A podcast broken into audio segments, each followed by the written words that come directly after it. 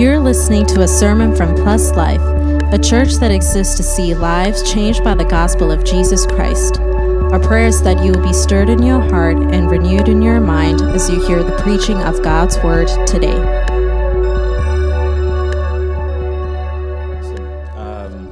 That's just a little bit of a video. At our church, we're going through an Advent series where we're exploring what the church has done for a while in terms of preparing for Christmas. And what I learned this time around this year, I love that, you know, we can repeat certain things, and every time you do so, God shows you something new, which is beautiful. You know, I broke down the word Advent. It comes from a Latin combination of two words. The first, ad, translates through two or two words. And the guav at the end refers to something that you're looking forward to, something that is to come. And what I learned, What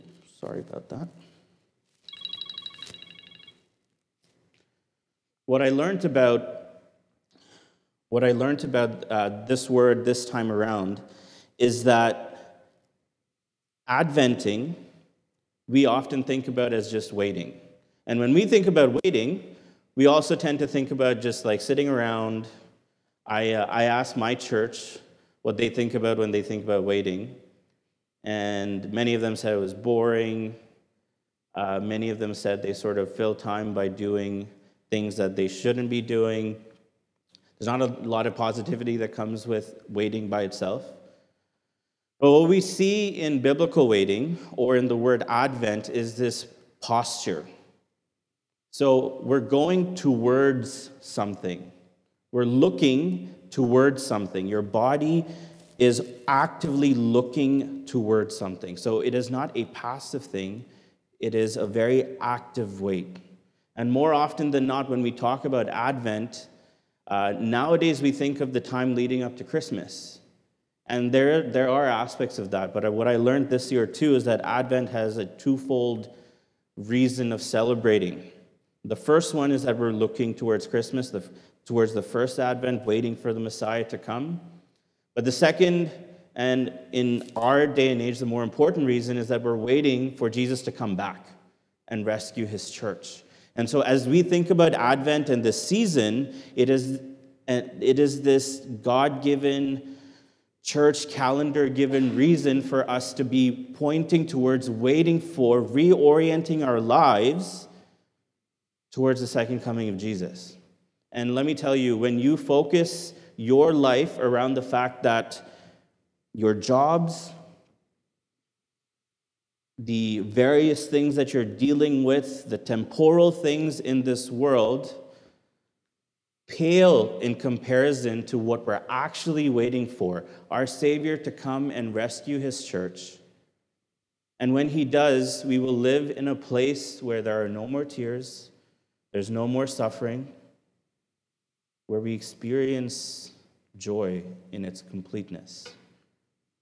That's what we're waiting towards. And I say that it's a posture, because when we take on that posture, it changes the way we live our lives now. So as we think about joy, as we look at this passage, it's this classic story that we've heard for a long time. I know when I was in the Middle East, I was part of a Malayali church. That was fun, but every year we had the kids do a little play. And every time the story came up or was ever preached about, the focus was on the shepherds, the focus was on them going to the manger. You know, when I read this story again, my heart, my mind became drawn to the message from the angels.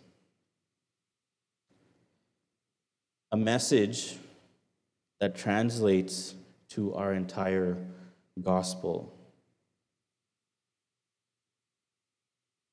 When the angels appeared to the shepherds, you can sort of put yourselves in their situations. They're working the late night shift, it would seem, and they're just chilling with their sheep. And then all of a sudden, There's this great light, this messenger from heaven coming down on them. And I don't know about you, that would definitely strike some fear, shock into my head. And so the first thing the angel says is, do not be afraid. And I think this is fairly significant because in the midst of fear,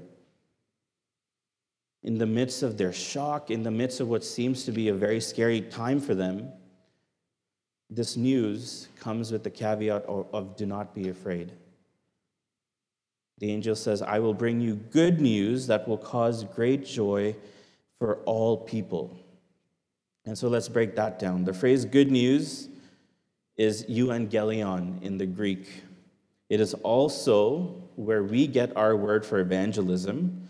It can also be translated to the word we use often, the gospel, or in our present Christmas vernacular, glad tidings. I'm sure we've heard a lot of these words, but it comes from this Greek word euangelion.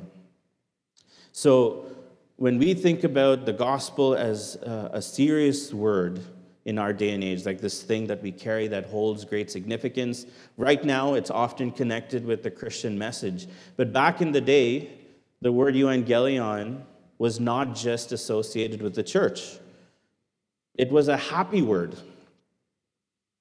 So, for example, whenever a new king was born or a war was won, the empire would send out this messenger, this herald, to preach the good news or spread the good news. When this word was used, especially in that time, it was this idea that something significant has happened and it's a positive thing. It's good news. So when we look at the next line, good news that will cause great joy, it's not just any type of joy, but great joy. This news that is coming to you will cause you great joy. The Greek word for great is mega. So this good news is going to cause you mega joy. So as a people, as a generation, imagine waiting for this Messiah to come. Put yourself in their shoes. They're living under the oppression of the Roman Empire. Shepherds didn't have a glamorous life. They're often looked down upon. And the angel, God chose this message to go to these people.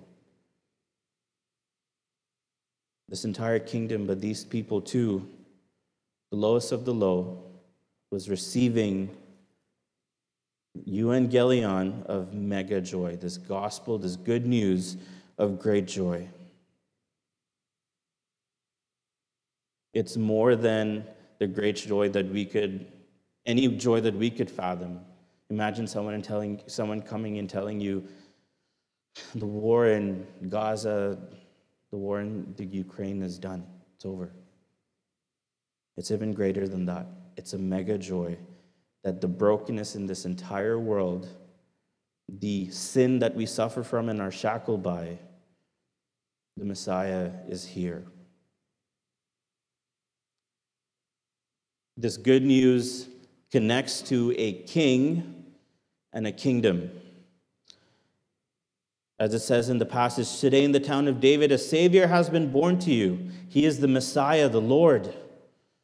So this euangelion, this gospel, is connected to today in the town of David, a Savior has been born to you. So what we can learn from this very quickly is what the euangelion or the gospel is not.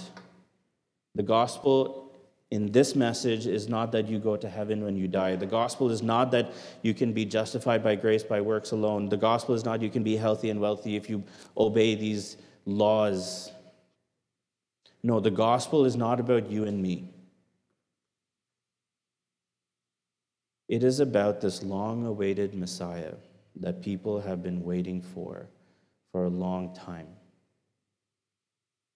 And the Messiah came. As I think about the context where I live in, the people that I am meeting constantly,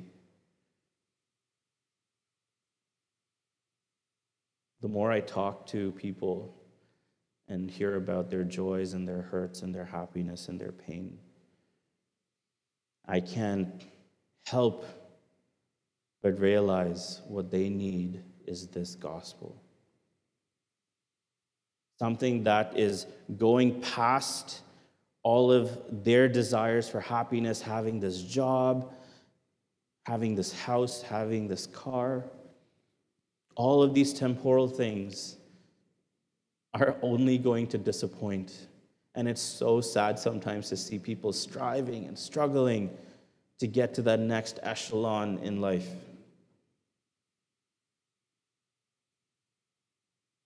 The gospel, thankfully, is not about you and me. It's this overarching claim, one of the only overarching claims that can go across all of humanity, no matter who you are, where you come from, what you have done.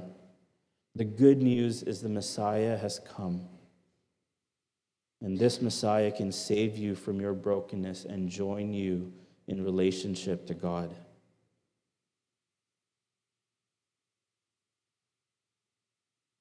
This Messiah is coming to invite you into his kingdom. You know, I am a Tolkien fan, so I like the terminology around kings and kingdoms and what these different kings and kingdoms represented in various folklore and tales that we see. But we live in a world where we don't talk about kings and kingdoms because here in Canada, we are a democracy and we vote in our representatives. So when we think about king and kingdom, we think about stories. Back in the day, however, the people who this story or this good news was being told to, they lived and they understood monarchy. They understood the hierarchy that came with it. So there are a few things that we can learn as a biblical theology of the gospel of the kingdom from this story. And to start off with a very simple understanding of what people believed back in the day, what the Jews are waiting for. First century Jews divided human history into two ages, this age and the age to come. This age is marked by the rule of Satan, sin, and death. There is an overarching pain and suffering that will go all across. First century Jews were waiting for a Messiah, or in the Greek, the word is Christ. Both words is associated with a coming king who will usher in the age to come, who will usher in the kingdom of God. So the second aspect of biblical theology that we learn from the story is that the gospel that Jesus says that Jesus is the long-awaited king and that he has come to usher in this kingdom. So all of these ancient prophecies that we're often told about and talked about in the books of Isaiah, in a lot of passages in the Old Testament, Jesus actually fulfills them all. He comes in, not in the way they were expecting, because they were expecting a political military leader. Jesus came with a much higher goal, was not just to alleviate their Roman oppression. Jesus came to alleviate the oppression of their sin and their brokenness, not just for the Jews, but the entire world.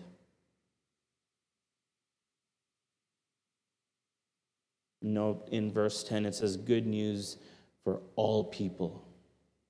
All people. The third thing that we learn as part of biblical theology about the kingdom is that at this present moment, the kingdom is now and not yet. The way I like to think about it is like being engaged. You know, I'm going through some pre-marital counseling for a few couples for marriages happening this summer coming up. It's one of the things I love to do, but I start off very discouraging. in that, you know, one of the hardest parts of that entire journey is being engaged. You have the commitment. You don't have any of the benefits, but it's okay. We'll get there soon. In the same sense, we are in the now and not yet. We are engaged to Christ, and Christ is going to build this room for us in his Father's house. And he'll come to rescue his church, his bride. So what does that mean for us sitting here today? Jesus provides this portal, this look into this world to come. When we live with him, when we live in unison with him, when we abide in him, when we call him Lord and Savior, when we accept that he has died for our sins and he is the only way to God, we get to live in this reality that is to come in the future, now. Yes, we look forward to the world to come. We look forward to what Christ is going to bring in the new heavens and the new earth. And again, like I said, this adventing, this posture towards is very important because we're looking forward to something amazing. Like, think about the world we live in right now.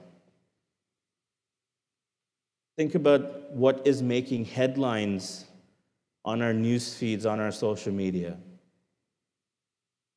Friends, I know it's very hard to fathom this reality, but the more and more I read Scripture, the more and more I see all of these authors inspired by God telling us to focus not on the here and now, but focus on what Jesus has done, what he's going to do. That changes radically how we prioritize our lives in the here and now. This kingdom is in the now. He introduces us to this kingdom. If you read the book of Matthew, you see a lot of allusions to this kingdom of God, because that is what the Jews were expecting. And Jesus does usher that in, but he will complete it when he comes back.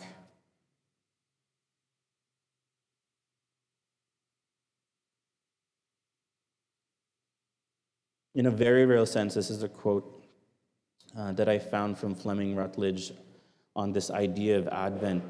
In a very real sense, the Christian community lives in Advent all the time. It can well be called the time between, because the people of God live in the time between the first coming of Christ, incognito in a stable in Bethlehem, and the second coming in glory to judge the living and the dead. In the time between, our lives are hidden with Christ in God. When Christ, who is our life, appears, then we will also appear with him in glory. Advent contains within itself a crucial balance of the now and not yet that our faith requires. The disappointment, the brokenness, the suffering, and the pain that categorizes life in this present world is held in dynamic tension with the promise of future glory that is yet to come. In that Advent tension, the church lives its life. In that Advent tension, the church lives its life. Because we live in this age, we feel sorrow, we feel joy. Not just sorrow or joy, but sorrow and joy we can experience through Christ.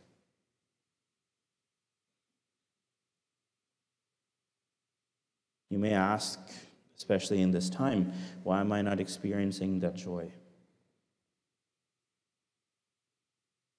Well, one reason could be that God is allowing you to go through some form of testing. It's been a hard end to the year.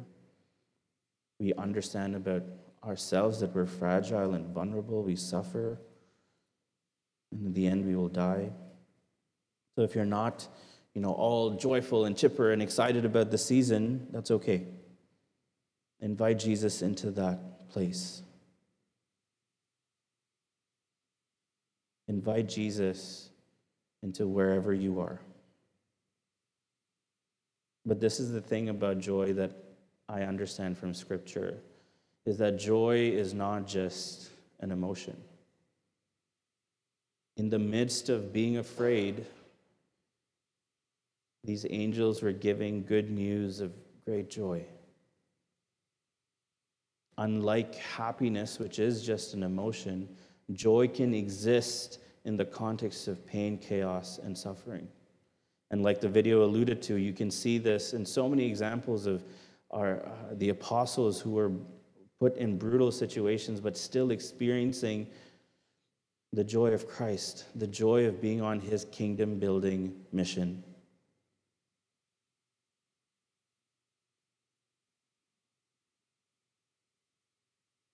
So herein lies the key idea.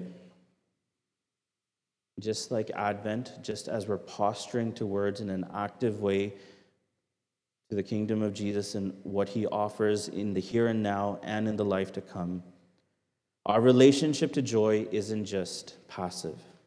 It is also active.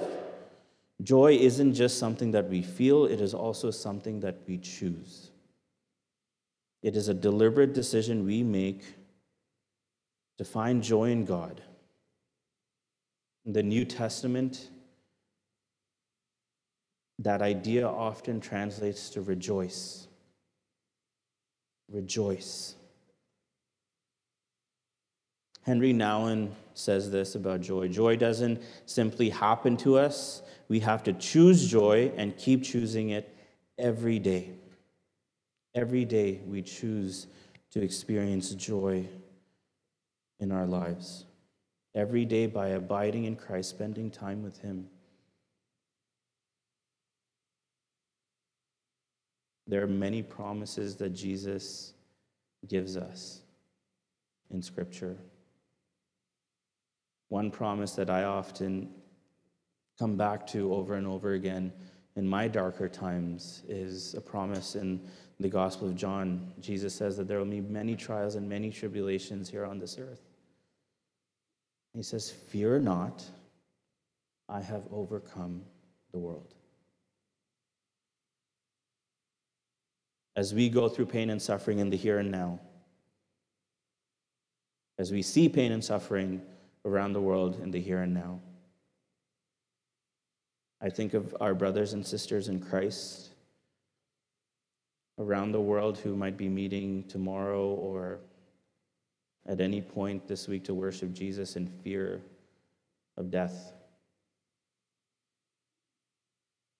I don't know if you guys had read this anywhere, but in Manipur, in India, over this year, there's been open and blatant persecution of our brothers and sisters in Christ, to the point where people are dragged out into the streets, beaten almost to the point of death, only to suffer in their recovery.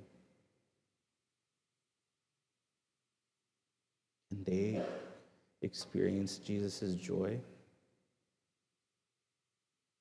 Yes. He is with them. He will never leave them nor forsake them. The moments of uncertainty in your minds, the moments of strife and struggle in your hearts, Jesus is with you. Choose to abide in him. Choose joy.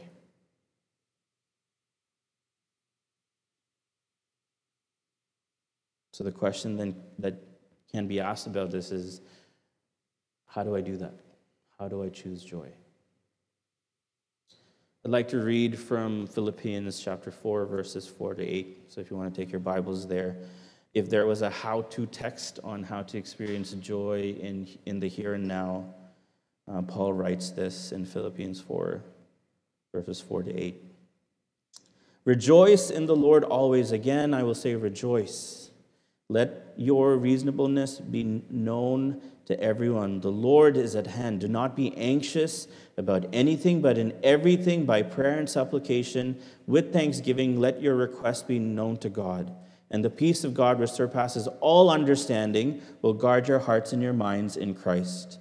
Finally, brothers, whatever is true, whatever is honorable, whatever is just, whatever is pure, whatever is lovely, whatever is commendable, if there is any excellence, if there is anything worth of praise, think about these things."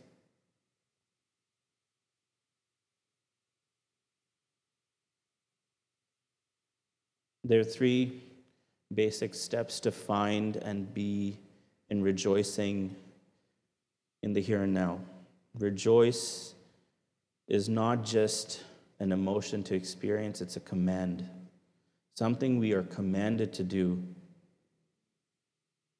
Martin Luther once said, a Christian joy should be joyful if he is not the devil tempting him again to veer away from it. Again, I say rejoice. Driving home how important it is that one of the ways that we're deceived away from joy is the devil tempting us away from experiencing that joy in Jesus. So let's break down Paul's tutorial on rejoicing. 1, he says, give thanks. Do not be anxious about anything, but in every situation by prayer and petition with thanksgiving.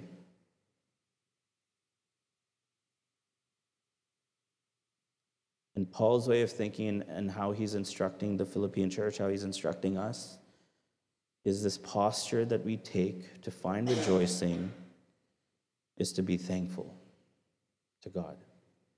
And this is the exact opposite of what our culture or what we see regularly in our mainstream media, what we see regularly in the church or in the world, rather. If there's something wrong, complain about it. Make a video about it. And again, we are creatures that are so attuned to negativity that it's so easy for us to latch onto that, to be like a magnet attracted to that. But in Paul's practice, what he teaches us here is to give thanks. Constantly give thanks to God for what he's done for you, what he's doing for you, what he will do. You know, I had a sermon series on prayer with our church a few years ago. And no matter how I cut it, if you ask the question, like, how do I consistently pray? I realize one of the things that commonly comes up even in Scripture is that sometimes it looks like a discipline. It looks ritualistic. And the best way I've heard it said to me is that discipline and ritual is like a trellis. Do you know what I'm talking about when I talk about a trellis? Like this wooden structure. You might see it on outdoor patios and stuff like that. A trellis by itself does absolutely nothing. It's just it's pieces of wood nailed together. But what it allows for is this leafy growth to grow in and around that structure. In the same way, when we think about ritual, when we think about discipline, we need to understand by itself, it does absolutely nothing. It is not the gospel. It's not the good news. Just because you pray 5 times a day doesn't mean that you are that much better in the sight of God. But what it allows for is for spiritual growth to happen in and around that discipline. So as I was instructing our church, as I was trying to posture our church towards prayer, it was this idea of discipline will lead to redirection, this changing of our hearts and our minds. The second thing is draw near to God in prayer. Do not be anxious, but in every situation by prayer and present your request to God. So again, in this posture, we're called to be on our knees. And lastly, when we do this, when we're thankful, when we go to God in prayer, knowing that he's the only one that can change our situation, provide, we change the way we think. Finally, brothers and sisters, whatever is true, whatever is noble, whatever is right, whatever is pure, whatever is lovely, whatever is admirable, if anything is excellent or praiseworthy, think about these things. When we do these things, what it produces is a changing of our minds, a renewing of our minds, as it teaches in Romans 12. That's what happens when we choose to abide and choose joy over other things. Choosing godly, Christ-given joy over other things. And none of these things come naturally. Choosing joy, going to him in prayer, giving thanks. Everything about our human psychology points elsewhere. takes 3 seconds to ingrain in your mind a negative thought and 14 a positive one. And that could be very discouraging, but here's the good news. When we become followers of Jesus, we're embedded with the Holy Spirit, and it's through that strength that we can experience and in faith believe in all of these promises. Bono once said that joy is an act of defiance. To rejoice in a year with global atrocities is an act of defiance. Defiance against the ruler of this world, that is Satan, into the ruler of the universe, that is God, and abiding in him. My encouragement to us today is that we choose joy as we advent towards what Christ has done and what he is going to do. Let's pray. Lord Jesus, I thank you, God, for this time. I thank you, God, for your love, your hope, your joy, your peace. All of these things that we're focusing on, all of these things that we are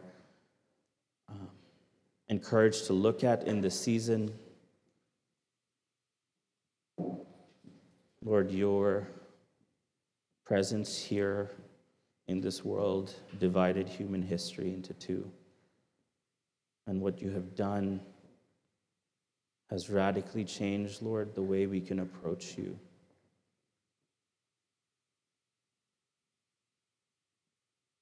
Lord, help us experience your joy and love in the midst of chaos, in the midst of what seems like very hard times, and it looks like foolishness to the world. But I thank you, God, that we can experience it in the here and now, looking forward to a time where there will be no more pain, no more suffering, no more death, or where we will be engulfed by your presence.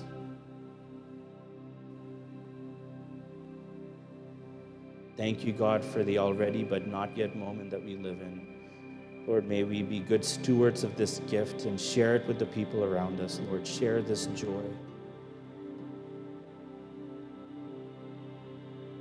Thank you. In Jesus' name, amen. Thanks for listening. We hope that you were blessed by the sermon today.